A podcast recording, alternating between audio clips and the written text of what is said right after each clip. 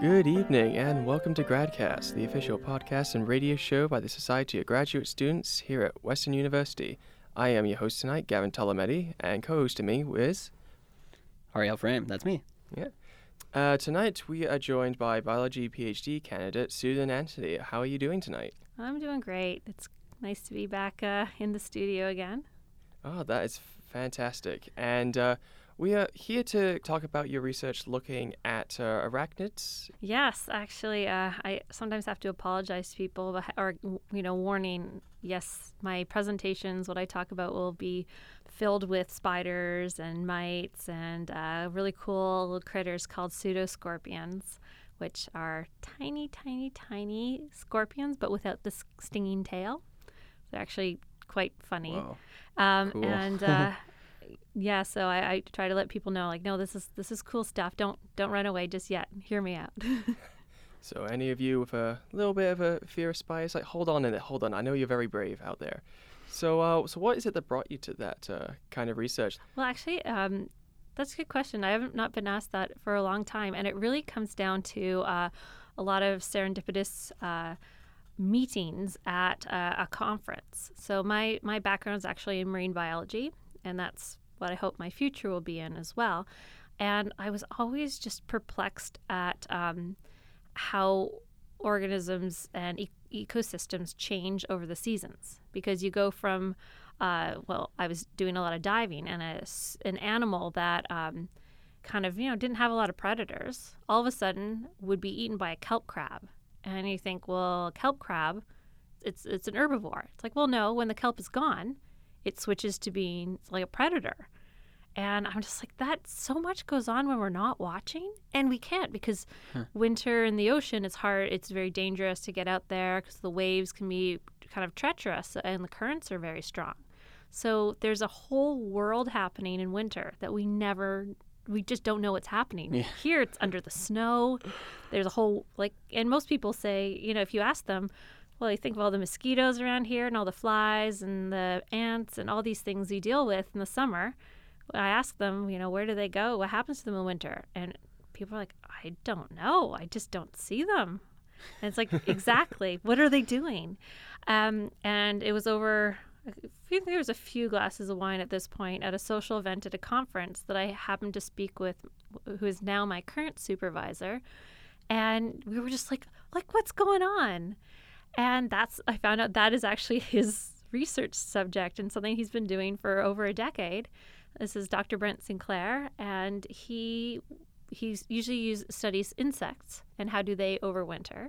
And he knew he knew my background is in field biology, and he said, well, one untapped uh, field, if you will, of this um, winter biology is arachnids, because no one seems to want to work with them. I don't know why, but uh, and he's like, hey, you wanna do you wanna learn about arachnids and what they do in the winter. He's like, he's like, you're okay with spiders, right? It's like, yeah, fine. And he's like, yeah. So do you want to come and do this? And I hemmed and hawed for a bit, but uh, I took on the challenge, and here I am, Wow. almost ready to defend my my thesis. Yeah, you know, it's I, it's it, that's amazing to think that a whole ecosystem, so to speak, is just we don't really- know much about it, and it's only because it's inconvenient for us. Yeah, and trust me, I can we can talk about how inconvenient it can be, but it, it is absolutely true. And I mean, things, some things um, overwinter in so many different ways, and it's not just sort of one thing that. Well, what, what do bugs do? It's like, well, which one? what do spiders do? Well, which one? So there's a lot of questions out there, and uh, a lot of different uh, adaptations. So our, our lab doesn't just study the ecosystem of it, but we also study the molecular side of things. So what's going on inside the animal, because there are a lot of animals, even some around here, that freeze solid and then thaw out in spring and survive. So that's being able to do that is quite impressive. yeah. Uh, and so we're kind of looking at how can they do that? So so I guess the question naturally is which one? Which one? You said it's really complicated. So when you ask about uh, how do how do these animals do it, you have to say which Mhm. one, and then even when you get to the arachnid level, which one. So Yep. which one have you studied? Well, actually, um, this is a funny story. I went up to the Arctic and uh, I wish I could study the winter, overwintering in the Arctic arachnids. However, trying to get money to do something that people are just like, are you even going to be able to succeed in that? And no one's done it, so we can't say we will. uh, we weren't able to follow up on our summer collections and our summer research on the Arctic spiders and the Arctic su- pseudoscorpion. I'd love to talk to you about those, but we actually have, um, again, another serendipitous event. I was out a really mild uh, February or March, three years back, I think. And I was out looking for spiders, and I found a couple, but I found a whole bunch of um, little red velvet mites. And so they're about um, maybe a millimeter to two millimeters in length. So they're big enough for a mite. and they're bright red, so couldn't miss them. And they actually have so many hairs on their body, they look like velvet. They've become mm. kind of my favorite animal because they're just, they're pretty adorable. And I as is what we do in our lab. If we find something new and interesting and in enough numbers, we'll bring them back to the lab and freeze them and see what happens. So I, I did that. I brought them back, not knowing what species they were or anything about them, and I froze them. I said, okay, that's interesting. They freeze at about, you know, minus eight. That's cool. And then they just started getting up and walking around again. And this, too, someone in in um in who studies mites and spiders and even in insects this is a rare occasion to find a new uh, freeze tolerant so tolerates freezing uh, organism but there's been no account of a freeze of freeze tolerance in any mite even in the ones you find in the antarctic they instead just Really? prevent freezing down to like minus 30 Oh, okay. so they just okay. avoid So two freezing Different yeah methods to go about it. You could just avoid freezing as best you can, as best you can so you do or that Or just let it happen and It's like, then survive do it. we tolerate somehow. the pain or do we just find a way to numb the pain as much as possible? Yeah, kind of. And it, it has to do with, um, you know, how long you're going to be frozen. Because you think about it, in the Antarctic, although it's cold, it's very cold, it'd be cold for so long. So you'd spend a lot of your life in sort of a quasi suspended animation. So this would be frozen, but you still have a little bit of, you believe it or not, you still are metabolizing, you still are using energy. So if you're going to be frozen for, you know, nine, ten months out of the year, that's a lot of energy you have to gain in those months when you can get up and move around and eat to order to survive that long time. So it- you can understand how it wouldn't be a really good idea to adapt that. Whereas here, you could kind of get by storing up energy and then spending the winter like other organisms do in a hibernation state, but this time you're you're solidly frozen. Jeez. Yeah. Do they eat a lot when they are not frozen? Is they like constantly packing it in so that like in case one at one point they get frozen? I feel like they're just the bears of the insect world. just go one, get really fat, and then nine months later, okay, now I'm just gonna lay down and freeze and just wait for winter to pass. Well, actually, it is a better um, a better way to save energy is to be frozen because you use very, very, very, very little metabolism. Whereas if you are a hibernating insect, which is known as diapause, or an arachnid, uh, you you produce more like you use up more of your energy store. So again, something else we study in our lab is what happens if uh, you know temperature fluctuations because temperature can affect how fast your metabolism is. So if you're having warmer winters, will you run out of your energy stores before you can make it to spring when the food is is back again? So there's there's so many things you have to think about about overwintering when you have these are and these are what we study in the lab are known as ectotherms. Some people call it cold-blooded, but uh, it's cold-blooded when it's cold outside, but it's warm-blooded when it's warm outside, right? So the difference between say you and I and these these ectotherms is we control our body temperature. We're always around the same temperature, whereas they have no control over it. So their body is whatever temperature the outside world is. Oh wow, I'm just trying to picture so that they're pretty much at the mercy of whatever the climate is that they've been either adapted to or stuck in Yes. at that point. So, have you noticed um, looking at ones in the Arctic who are probably more have to deal with colder temperatures? Any others that you've looked at outside the Arctic who probably have to deal with like stuck with warmer temperatures and see how they differ molecularly and at a more I want to say macro sized. Yeah. Um, well, our lab itself has looked mostly at the colder things, uh, colder side of things. Uh, I actually have some side projects working on the warmer side of things. Most other, uh, we have other labs who are interested in that. They work on desert lizards, desert uh, spiders, and insects, and all that. I mean, imagine being a um, a scorpion in the desert, right? Uh, that's where you you learn you have a whole new avenue of research of nocturnality. These animals that avoid the heat by coming out at night only. Um, and so there's a lot. There's, there's a whole other mesh of molecules and whole bunch of new adaptations required to deal with heat. But um, what is surprising is in the Arctic, the animals I looked at, I looked at them in the summer.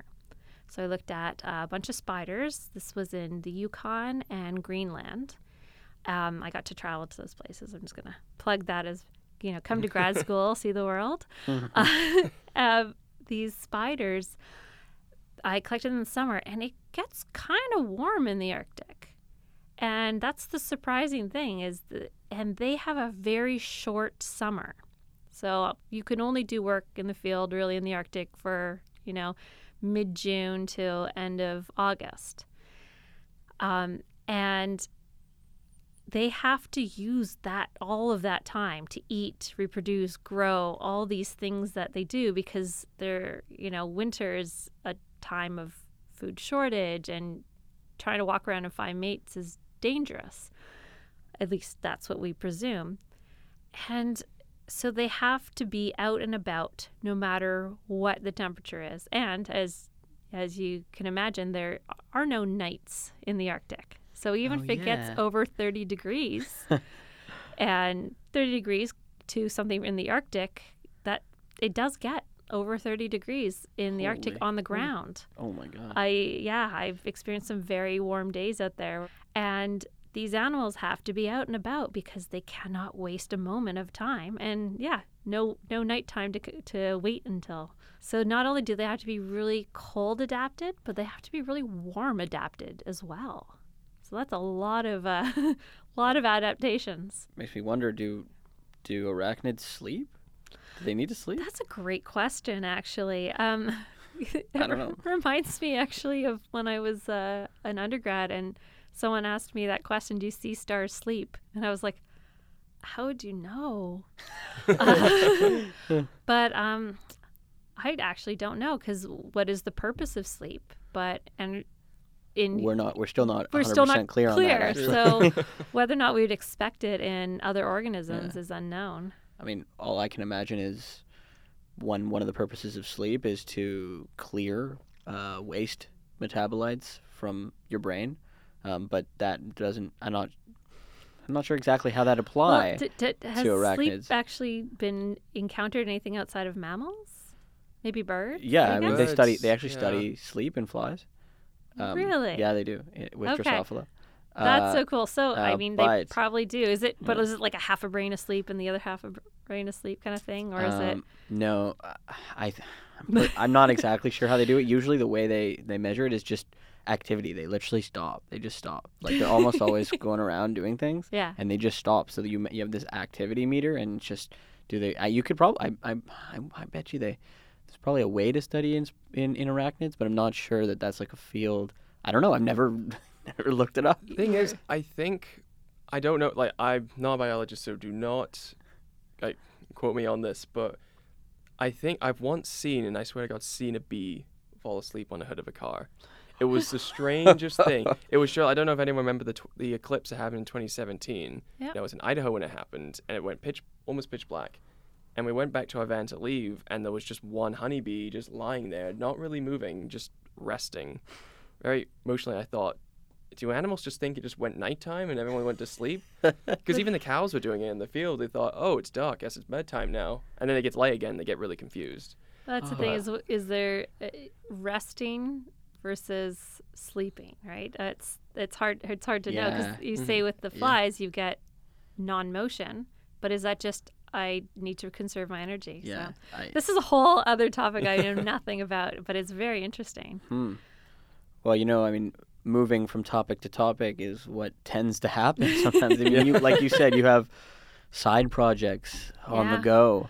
Working, uh, actually, side products have been on um, black widow spiders of different species. So uh, black widows come in, oh gosh, I want to say four flavors or species. So when you say, Flavor. sorry, it's, it's it's actually a common thing we use around the lab. We say like, what flavor of fly is this, and we mean with species. Um, so in Canada, I've worked on a Canadian species called the Western Black Widow spider, which goes from very southern BC all the way down to Texas. And I've worked on um, the redback spider, uh, which is the Australian redback spider, which uh, has been introduced to Japan. So we're looking at the differences between the two populations. Introduced, Aussies came in and said, "Hey, look what I got for you, spiders." yeah, Australia is known. I mean, hey, if they really wanted to mess up uh, another country, they they have more dangerous spiders than black widows. So Wow. so wait, so the black widow you studied, this was a dangerous one? Well, it's it's um, you talk to any ar- arachnologist and you'll ask them have they ever been bitten by a spider, and they'll just say no, because no, I haven't. I I go through you know the precautions and everything, but slowly over time, I just go, yeah, I don't need that. No, I don't need that. Really, it comes down to uh, if you see a spider and you're gonna pick it up, don't like pinch it, because uh, that spider thinks you're grabbing it to eat it. So they'll do everything they can to defend themselves. A lot of um, I hear about you know widow bites and stuff like that often come from because they, they they hide, and if you reach under and grab something where they're hiding, they may bite because they think you're attacking them. Mm. So it's kind of like most animals. If you corner them and grab them, they're not going to like it. But I have definitely had, uh, uh, not here, but I've definitely had like a black widow just climb on me, and I w- more was more afraid of the damage I do to it than it would do to me. So if you were to pick it up, it's more like just you leave your hand in front of it and just wait for it to come to you, or I just because I just don't want to risk anything. I tend to just uh, I get like a little a little cup and a and a brush, and I just brush it Ah. into the cup, just nudge it into where, and then I put it where it needs to go. And Seems brushes are the, the go-to tool for people working with spiders. insects Yeah, oh, and yeah. bugs of It's- sorts it's- and all well, sorts. they're so gentle. We we we've got clumsy human meat hands, you know. Brushes are just are wonderful because it's a nice, you know, gentle extension to, uh, um, and you know we we don't want to harm them. We don't want to stress them out anymore. We don't want them to think we're attacking them. We just want to get them into a one cup or another. It seems your life has changed a lot since you've been in grad school, and and discovered this passion for arachnids. Well, I have always been interested in species that are um, that people tend to draw away from. So, growing up, my favorite animals on the planet from age six on were sharks. I wanted to study sharks. I wanted to be a shark researcher. I wanted everything. I everything to do with sharks. That was my life, and I still am incredibly passionate about them. But I know that sometimes studying them can mean harming them and I couldn't do that. So I shark conservation is one of my passions. And then I moved on to um, in my master's I studied sea slugs. These are the ones that were eaten by the kelp crab. So these sea slugs come in such beautiful colors and they're gorgeous. But when you say sea slug to someone, they go, ugh. Is that like the ones I get in my garden? And I'm like, well, no, they're in the sea. and a garden slug doesn't handle salt very well. So they're very different. But yeah, good point. yeah. I hadn't thought about that. Yeah, make, they must be totally different. They are actually they uh, land slugs and land snails are one group. So land slugs evolved from land snails, whereas sea slugs evolved from sea snails. So they split quite a long time ago. And one group went onto land, and one group stayed in the ocean. Um, but yeah, the sea slugs, the more, oh, if you want to see the most beautiful and some very adorable animals, look at them. They're beautifully colored. And it became my mission to introduce people to these beautiful things and to not be repulsed by it. So when I got the opportunity to work with another group that uh, of animals that people tend to go, ugh, um, I I really really jumped on it, and I big, big advocate for uh, for appreciation of arachnids, and and that's the other thing is arachnids is not just spiders. Arachnids include scorpions, like I said, and the pseudoscorpions that I worked on. If you ever want to read about them, there, there's a BBC Earth article online about them. Just uh, you can Google that. I think. Uh, I, I'd really never heard of them. Like, where are they? Yeah, I've never heard of that either. I some people say they found some in their their um, uh, bathrooms, but they're they're small enough that most people don't seem to notice them. Mm. But just imagine like a a stumpy animal, but with like claws that are so big that they look like they'll tip over, and which was pretty fun. They're generally again really small, about two three millimeters long. Tiny. And the ones that we found uh, up in the Arctic were streamside. So we flip over the rocks, and there'd be a few of them under, and we again use the paintbrush to get them into the tubes. And um, oh, they really found a place in my heart. They're pretty cute. The best way to move them around, because they're pretty flat too, is get them kind of mad at your paintbrush so they pinch onto it, and then they you literally just pick them up like they're hanging off the bottom of a helicopter in an action film, and move them to where you need to go. Um, yeah, uh, so really cool species, and this, um, especially because this is a what's known as a Beringian relict. It means that um, Beringia is a region in um, Yukon and Alaska, of course, uh, Siberia, and um, down into some places in, in like northern Asia there. And uh, it was not glaciated in the last ice age because the, there wasn't enough moisture and snow for it to have the glaciers that have you know extended down North America. So that area is kind of like a like a lost world of animals that with that survived that period. So these little pseudoscorpions were around with like the woolly mammoths and the giant beavers and all that stuff.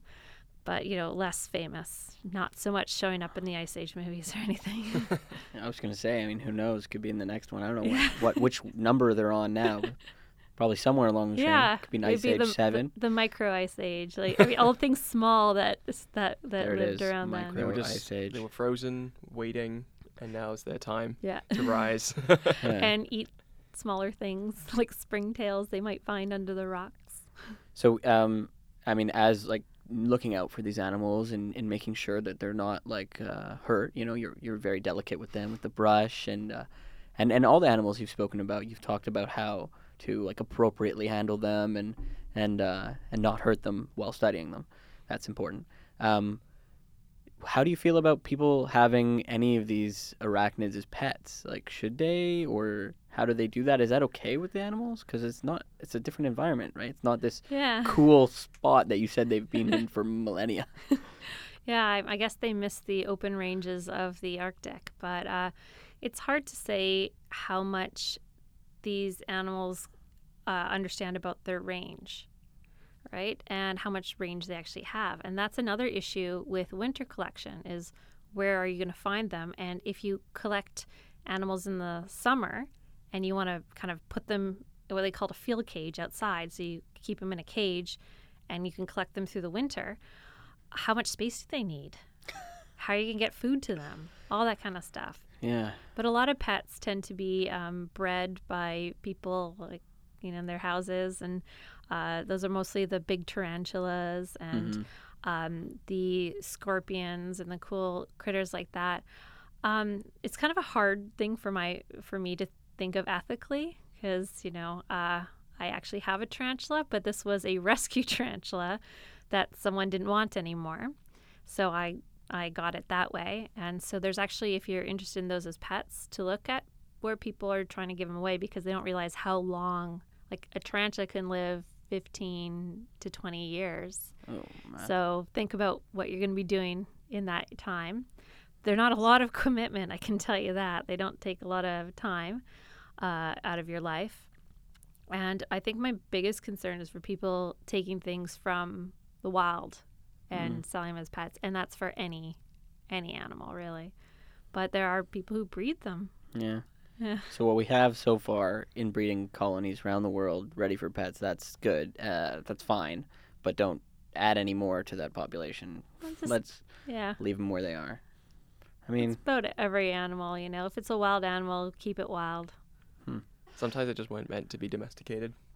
you know, well, I can tell you, my tarantula, she sometimes, if she doesn't want to do anything, she um, so tarantulas, their defense is they kick off hairs, um, and she just kicks off her hairs at me. And when she does that, I'm like, oh great, because they're really hard. They stick into your fingers, and if you get them into your eyes, they'll stick into your eyes, and so you have to get like masking tape on your hands, Oh. try to get all the hairs off. And honestly, spiders have definite tarantulas have definite personalities. My friend had a tarantula that we um, called Fluffy, and I was at her house at a party, and Fluffy was out hanging out with people, and I had him on my lap, and I just stood there petting him for like an hour, and he's just cool with that. Um, One of his I- lifelong dream was to be a cat. true, but then you have some that are just like, nope, don't want anything to do with you. Well, maybe maybe your next study could be uh, arachnid personality. That would be a lot of fun. let's see, cross could start the field. biology and psychology cross. You have to understand the mind of a tarantula and other mean, spiders. Isn't we- psychobiology a thing? I mean, I, no reason why you can't invent a field. There's no reason why not. I think they just call it animal behavior, which always seems funny because psychology is just animal behavior, but of one of only one animal, humans. yeah. So, if people want to study you, well, not study you, but but hear about you, and uh, and see more about what you're doing, uh, where can they find you on the interwebs, so to speak? Absolutely. Um, I keep a like my professional Twitter, so I'll probably shout out some things about spiders, uh, and that's at at Suze Anthony. So that's at S U Z A N T H O N Y. If you'd like to know more about me for the next little while, I think I still will have my email. It's santho2 at uwo.ca.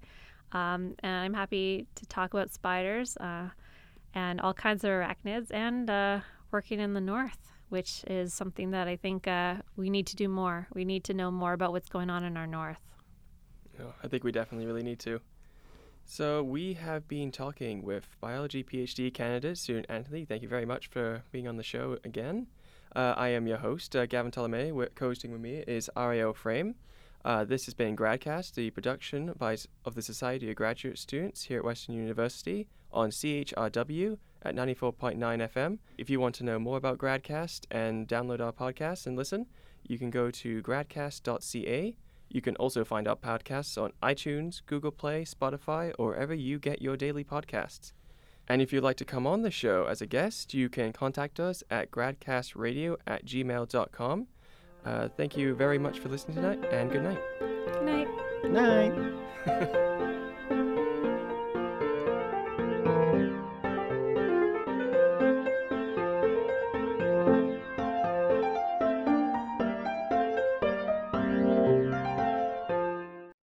The Gradcast theme tune has been composed for us by Matthew Becker.